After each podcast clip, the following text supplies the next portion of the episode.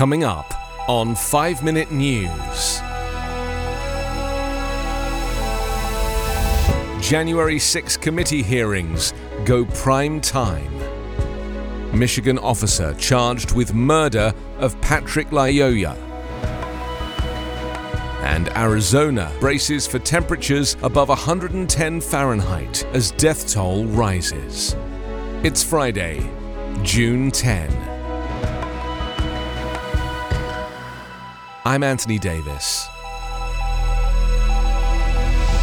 With never seen video, new audio, and a mountain of evidence, the House committee investigating the January 6 attack on the US Capitol showed not only the deadly violence that erupted that day, but also the chilling backstory as the defeated President Donald Trump tried to overturn Joe Biden's election victory. Thursday's primetime hearing opened with eyewitness testimony from the first police officer pummeled in the mob riot and from a documentary filmmaker who recorded the melee and featured the committee's accounts from Trump's aides and family members of the deadly siege that put U.S. democracy at risk. The 1 6 panel's year long investigation into the Capitol attack begun to show how America's tradition of a peaceful transfer of presidential power came close to slipping away. It reconstructed how Trump refused to concede the 2020 election, spread false claims of voter fraud, and orchestrated an unprecedented public and private campaign to overturn Biden's victory. The result of the coming weeks of public hearings may not change hearts or minds in a politically polarized America. But the committee's investigation, with a thousand interviews, is intended to stand as a public record for history a final report aims to provide an accounting of the most violent attack on the Capitol since the British set fire to it in 1814, and to ensure such an attack never happens again. Against this backdrop, the committee will try to speak to a divided America ahead of the fall midterm elections when voters decide which party controls Congress. Most TV networks carried the hearings live, but the far right wing Fox News channel did not. A prosecutor filed a second degree murder charge on Thursday against the Michigan police officer who killed Patrick Lyoya, a black man who was on the ground when he was shot in the back of the head following an intense physical struggle recorded on a bystander's phone. Kent County Prosecutor Chris Becker announced his decision against Grand Rapids officer Christopher Schurr, who killed Lyoya minutes after a traffic stop on April 4. Video from a passenger in the car captured the final chilling moments. Schurr fired the fatal shot while Lyoya was on the ground, demanding that the 26 year old refugee from Congo let go of the officer's taser. Schurr, who is white, told Lyoya that he stopped his car because the license plate didn't match the vehicle. Roughly a minute later, Lyoya began to run after he was asked to produce a driver's license. Schurr caught him quickly, and the two struggled across a front lawn in the rain before the fatal shot. Defense lawyers claimed the shooting was not murder but an unfortunate tragedy during a volatile situation. Grand Rapids Police Chief Eric Winstrom said he would recommend Schurr be fired, though he is entitled to a hearing and the ultimate decision will be up to the city manager. Schurr has been on leave since the shooting.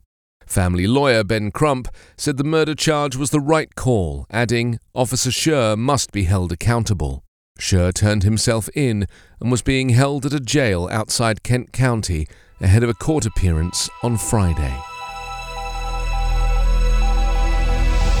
A dangerous heat wave is due to scorch large swathes of Arizona for the rest of the week, triggering the first extreme heat warning of the year, as temperatures in Phoenix are forecast to top 113 degrees Fahrenheit on three consecutive days. Day and nighttime temperatures are expected to reach 7 to 10 Fahrenheit above normal for this time of year, which could drive a surge in medical emergencies and deaths as people struggle to stay cool amid soaring energy prices and rising homelessness. Extreme heat is America's leading weather related killer, and Phoenix in Maricopa County is the deadliest city. Nighttime temperatures are unlikely to fall below 80 degrees Fahrenheit until at least the middle of next week, posing a danger for people without access to adequate shelter or air conditioning.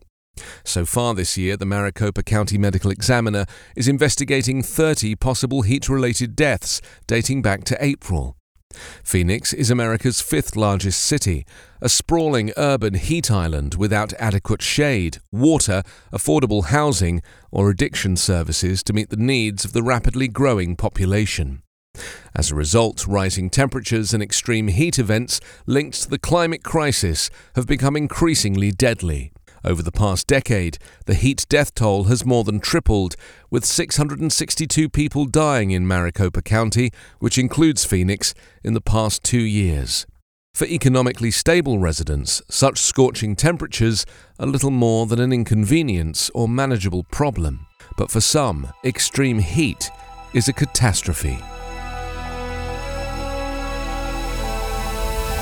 You can subscribe to 5 Minute News on YouTube with your preferred podcast app. Ask your smart speaker or enable 5 Minute News as your Amazon Alexa flash briefing skill. Subscribe, rate, and review online at 5minute.news. 5 Minute News is an evergreen podcast covering politics, inequality, health, and climate, delivering independent, unbiased, and essential world news daily.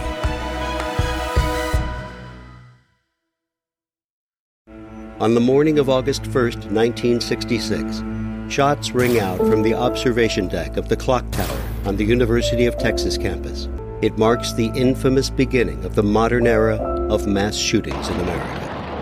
You're listening to Stop the Killing podcast. Join us as we take you behind the crime scene tape to explain global mass shootings and mass attacks. I'm Sarah Ferris, but more importantly, this is Katherine Schweit, the former head of the FBI's active shooter program. I spent five years as the FBI's top executive looking for answers to the mass shooting crisis. I've been at the shooting scenes, I've traced heroic acts of bravery, and I've sat silently and listened to the heart wrenching stories from survivors. Amongst this horror, there is hope. We all hold the key to stop the killing. You just need to know how to unlock the door. Download Stop the Killing and be part of the solution. Search Stop the Killing on Apple, Spotify, and all the usual suspects.